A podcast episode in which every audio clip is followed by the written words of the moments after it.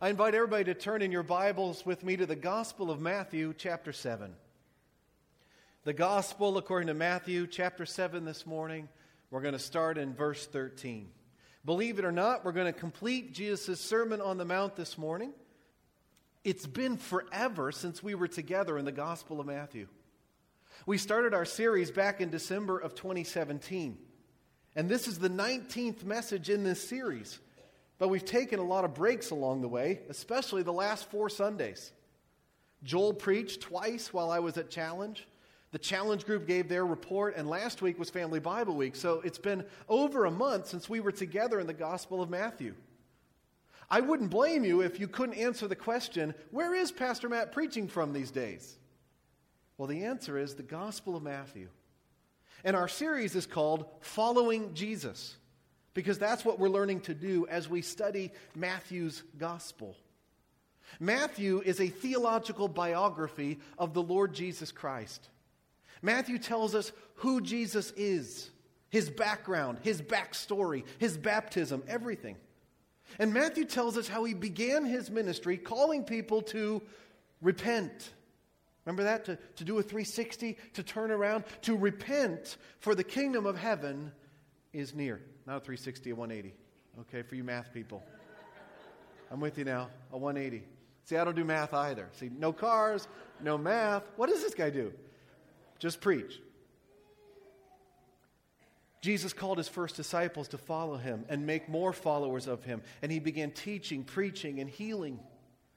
And then in Matthew chapter 5, Jesus went up on a mountainside and taught what we have come to call the Sermon on the Mount. The Sermon on the Mount is the first of five major blocks of Jesus' teaching in the Gospel of Matthew, and arguably the most famous. And like a new Moses, Jesus went up on this mountainside and delivered his kingdom manifesto. And he taught with unparalleled authority. In fact, look down to the last two verses of chapter 7 to see how the people responded to this Sermon on the Mount. Look at verse 28. When Jesus had finished saying these things, in other words, when he'd finished the Sermon on the Mount, the crowds were amazed at his teaching. Because he taught as one who had authority and not as their teachers of the law. These people were astonished by what they had heard. Now, see, we've grown so familiar with so many of these teachings they are very famous and rightfully so. You can quote a whole bunch of the Sermon on the Mount just off the top of your heads. If I said, You are the light of the world, right? You're right there. What if I said, Blessed are the. Yeah, you would have one right there. If I said, Do not worry, let's see here, uh, but seek first. Right. How about this one? Our Father which is in heaven. Yeah, see, you know the Sermon on the Mount. You've grown familiar with all of these teachings. They're very famous and rightfully so. Ever since February, we've been slowly working our way through these teachings and we've come to know them, at least a little bit. But the first people to hear these teachings were flabbergasted by them. They were knocked off their pins. It was like there was a concussion blast. Whoa. Their jaws were dropping. Did I just hear what I think I heard? I don't know. I'm amazed too. This guy teaches like no one else, he teaches with his own authority. Who does he think he is? That's what I thought again and again these last five months. Who does Jesus think he is? Just as important as understanding what Jesus is teaching is to understand who Jesus is as he teaches it. Jesus did not teach like one of the scribes one of the other teachers of the law. Jesus teaches from his own authority. We've seen that again and again, haven't we? Remember the but I tell yous from back in chapter 5? Do you remember those? Sometimes called the antitheses, but I call them the but I tell yous. You have heard that it was said, but I tell you. Nobody teaches like that and gets away with it. Nobody but Jesus. So we've reached the conclusion of Jesus' message. Do you remember how he started it? With the Beatitudes, with the blessings? Blessed are the Jesus invited us to live the good life, the blessed life, the good on ya life, the flourishing life as his followers. But what he said was the good life was completely surprising. Do you remember? Jesus invites us to what I call an upside down kingdom. His values are not the world's values. Now, his is actually the right side up kingdom, but we live in an upside down world, so it all seems topsy turvy. Jesus said that blessed are the needy, blessed are the sad, the lowly, the unsatisfied, the persecuted. Those are the kind of people Jesus says are in a good place. Those are the kind of people that Jesus says are in a good place. The, the needy, the sad, the lowly, the unsatisfied, the persecuted. Anybody say, Boy, I'm glad I'm persecuted this week?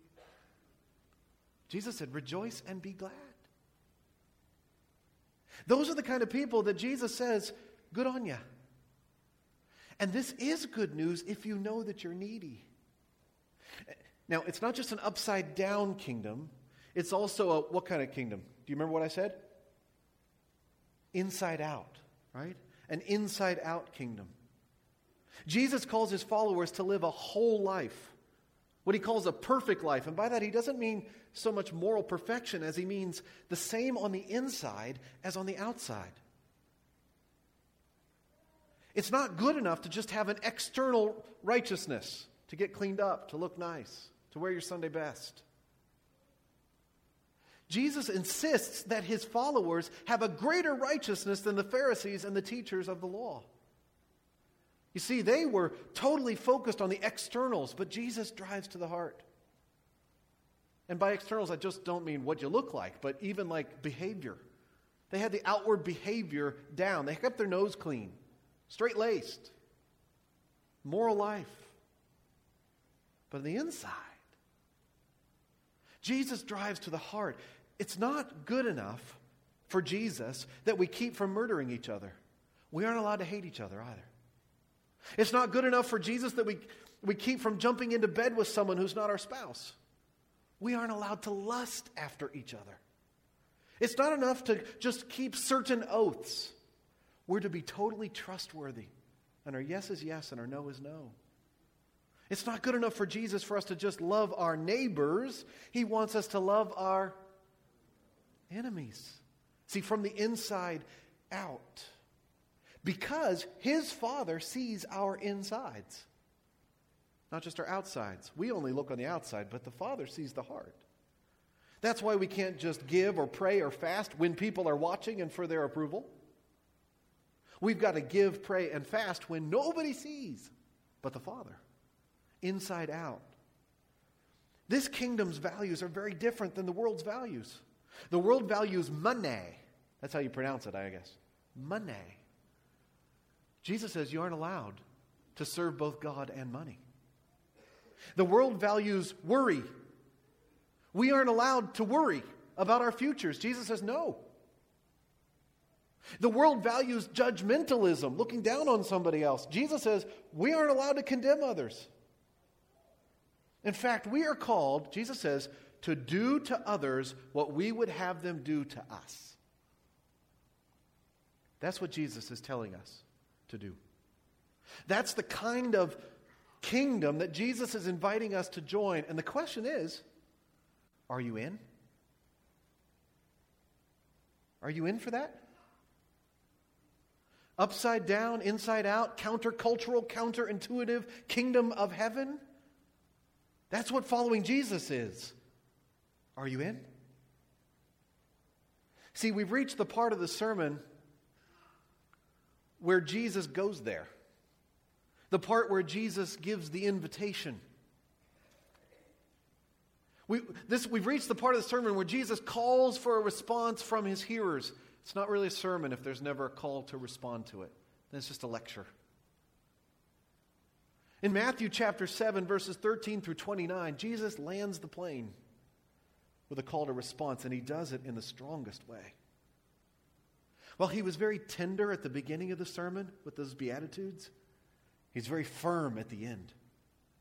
Because there are only two ways to respond to Jesus' teaching a right way and a wrong way. And Jesus invites us to respond the right way and warns us to not respond the wrong way. He does this with a series of contrasts that reveal these two ways two roads, two trees, two claims, two builders. And in each one of these contrasts, he's inviting us to respond the right way and warning us to not respond the wrong way to what he calls these words of mine. That's our title for this morning. These words of mine. He says those the, he says that in verse 24 and again in verse 26. And I don't know how many times I've missed these words as I've read this chapter.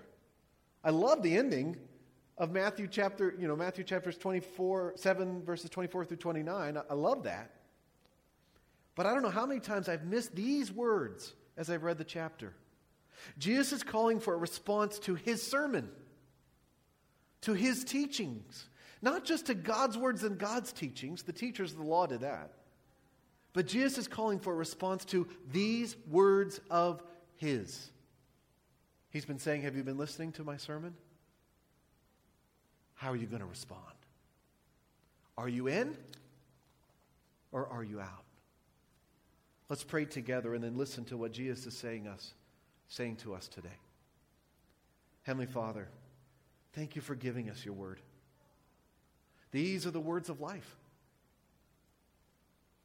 Help us, Lord, to focus now on them and to hear the voice of our Savior, our Lord, the King of the kingdom, inviting us to take the right way and warning us to not take the wrong. I pray that our hearts would leap at this invitation. And I pray it in Jesus' precious name.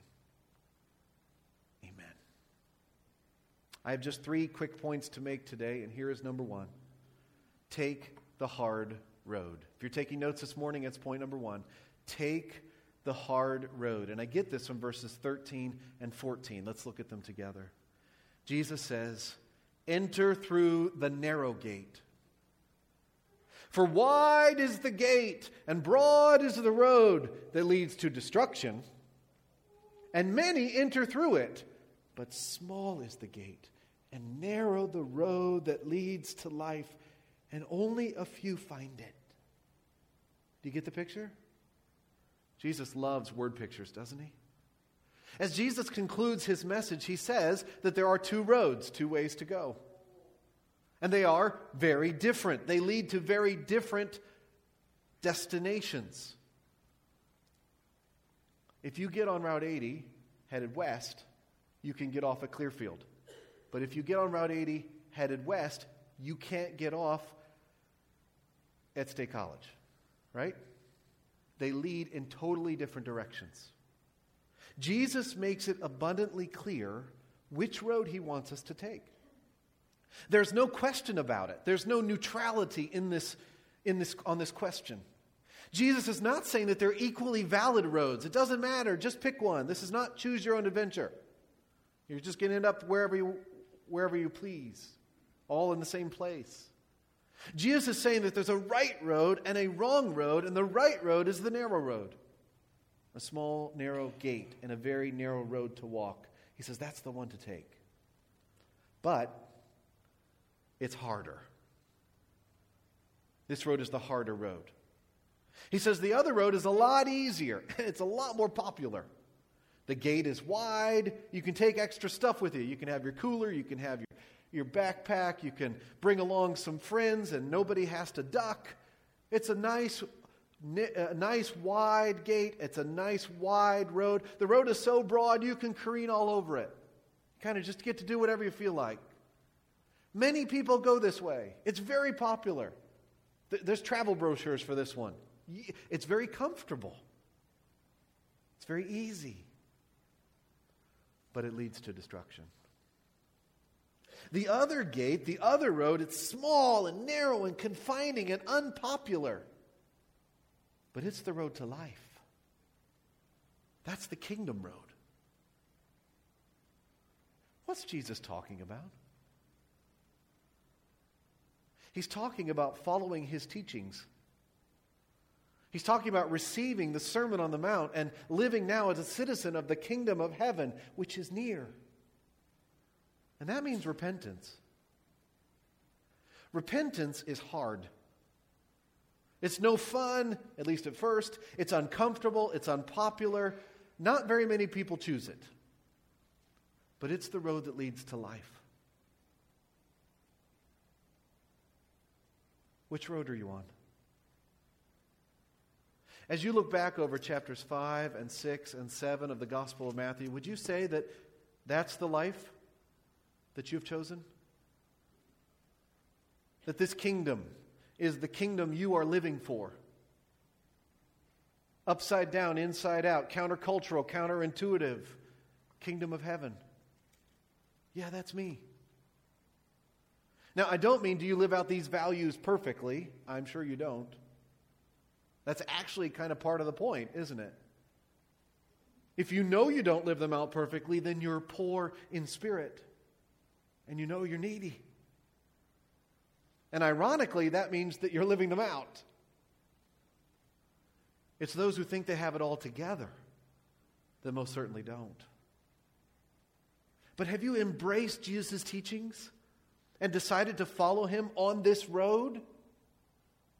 It's not easy. Look back over chapters 5, 6, and 7, and you'll see that Jesus is calling us to walk a difficult path. Persecution. Small is the gate and narrow the road, but it leads to life. The second thing Jesus says is to beware of fake Christianity. To beware of fake Christianity. Look at verse 15. Watch out for false prophets they come to you in sheep's clothing, but inwardly they are ferocious wolves. This is where we get the phrase, a wolf in sheep's clothing.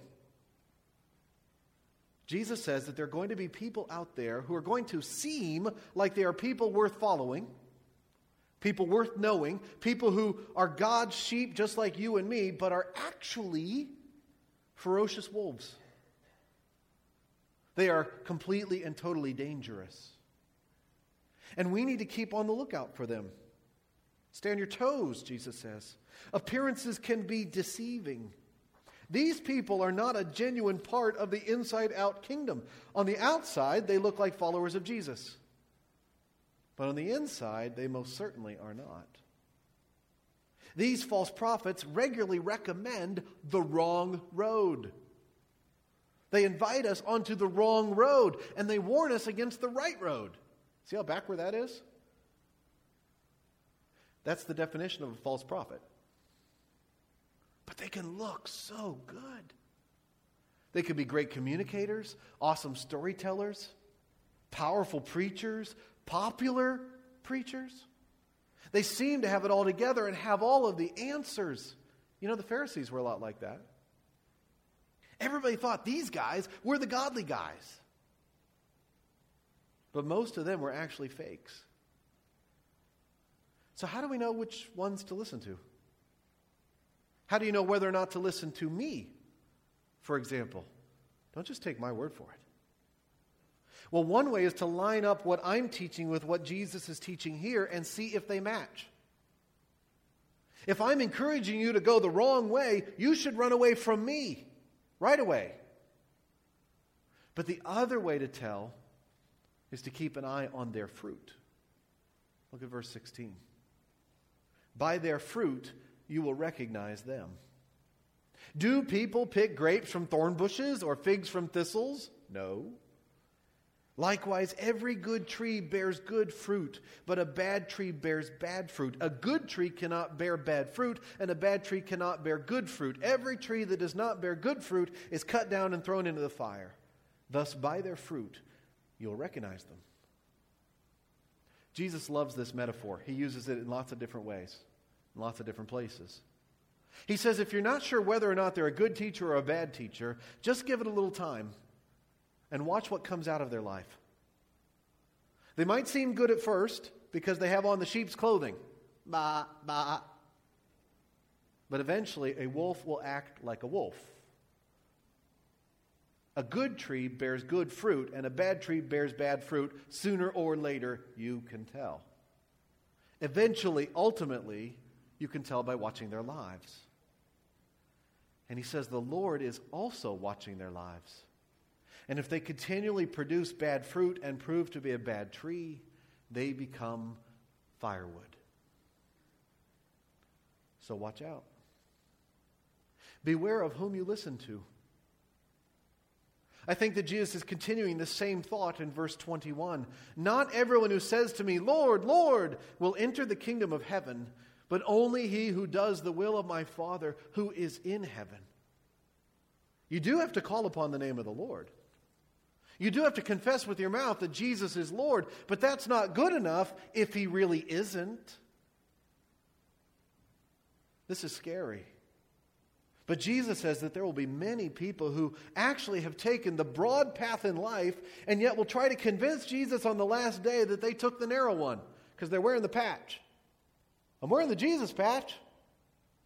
Never mind what path I took. Now, I think in general, the wrong people get scared by this teaching from Jesus. People who love Jesus and are following him by faith should not be scared by these words. They should watch out for people like this.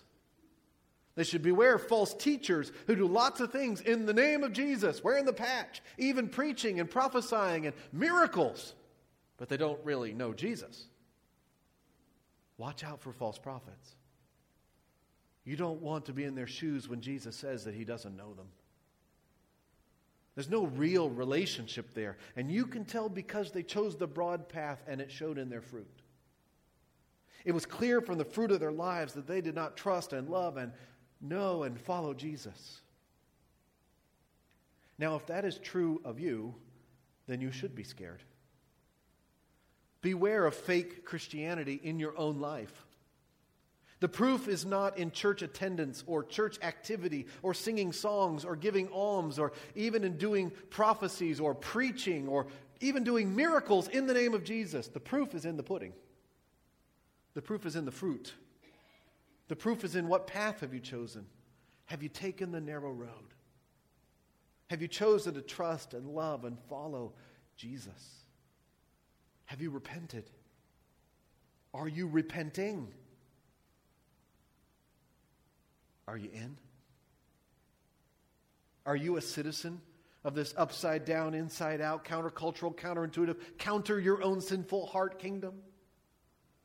If so, then don't worry. Jesus isn't talking about you. Jesus is calling you to watch out for people like that. Jesus is calling you to number three, build your life on Jesus' teachings. Build your life on his teachings. Look at verse 24. I love this parable. I'll try not to break out into song. The famous kids song about this one.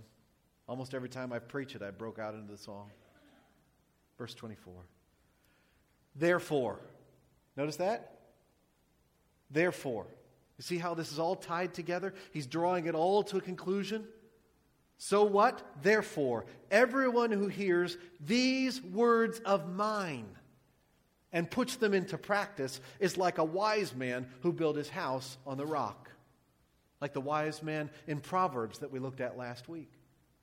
The rain came down, the streams rose, and the winds blew and beat against that house, yet it did not fall because it had its foundation on the rock.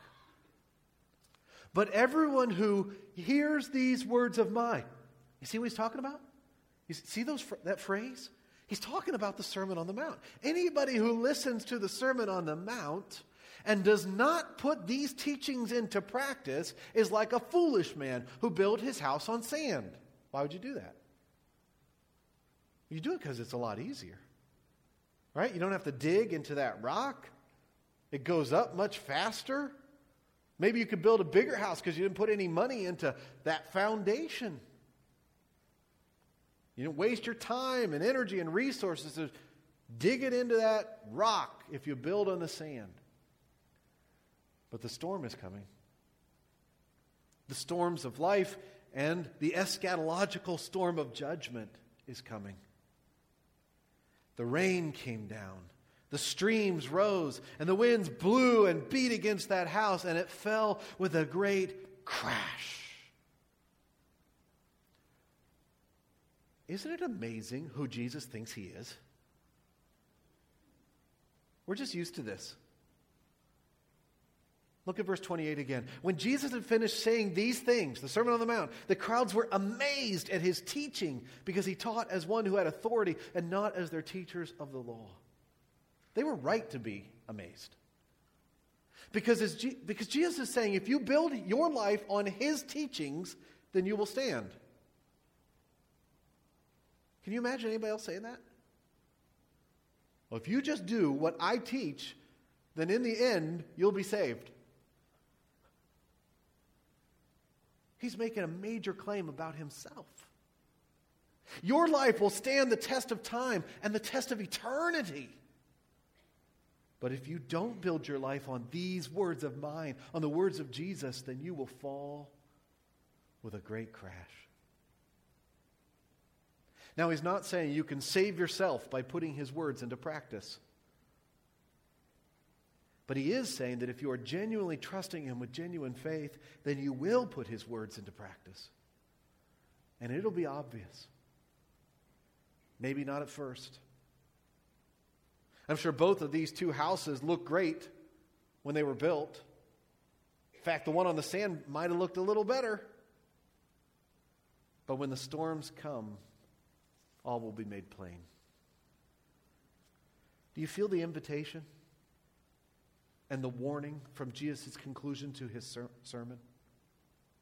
How he's warning us to not ignore these words of his? They are that important. They are not optional. This is what Jesus is saying to us. Matthew 5, 6, 7. Study it, read it, build your life on it. Ask yourself is there evidence in my life that I am? Or does my life look like the anti chapter 5 and the anti chapter 6 and the anti chapter 7? Maybe you got your life all cleaned up, but it's not true on the inside.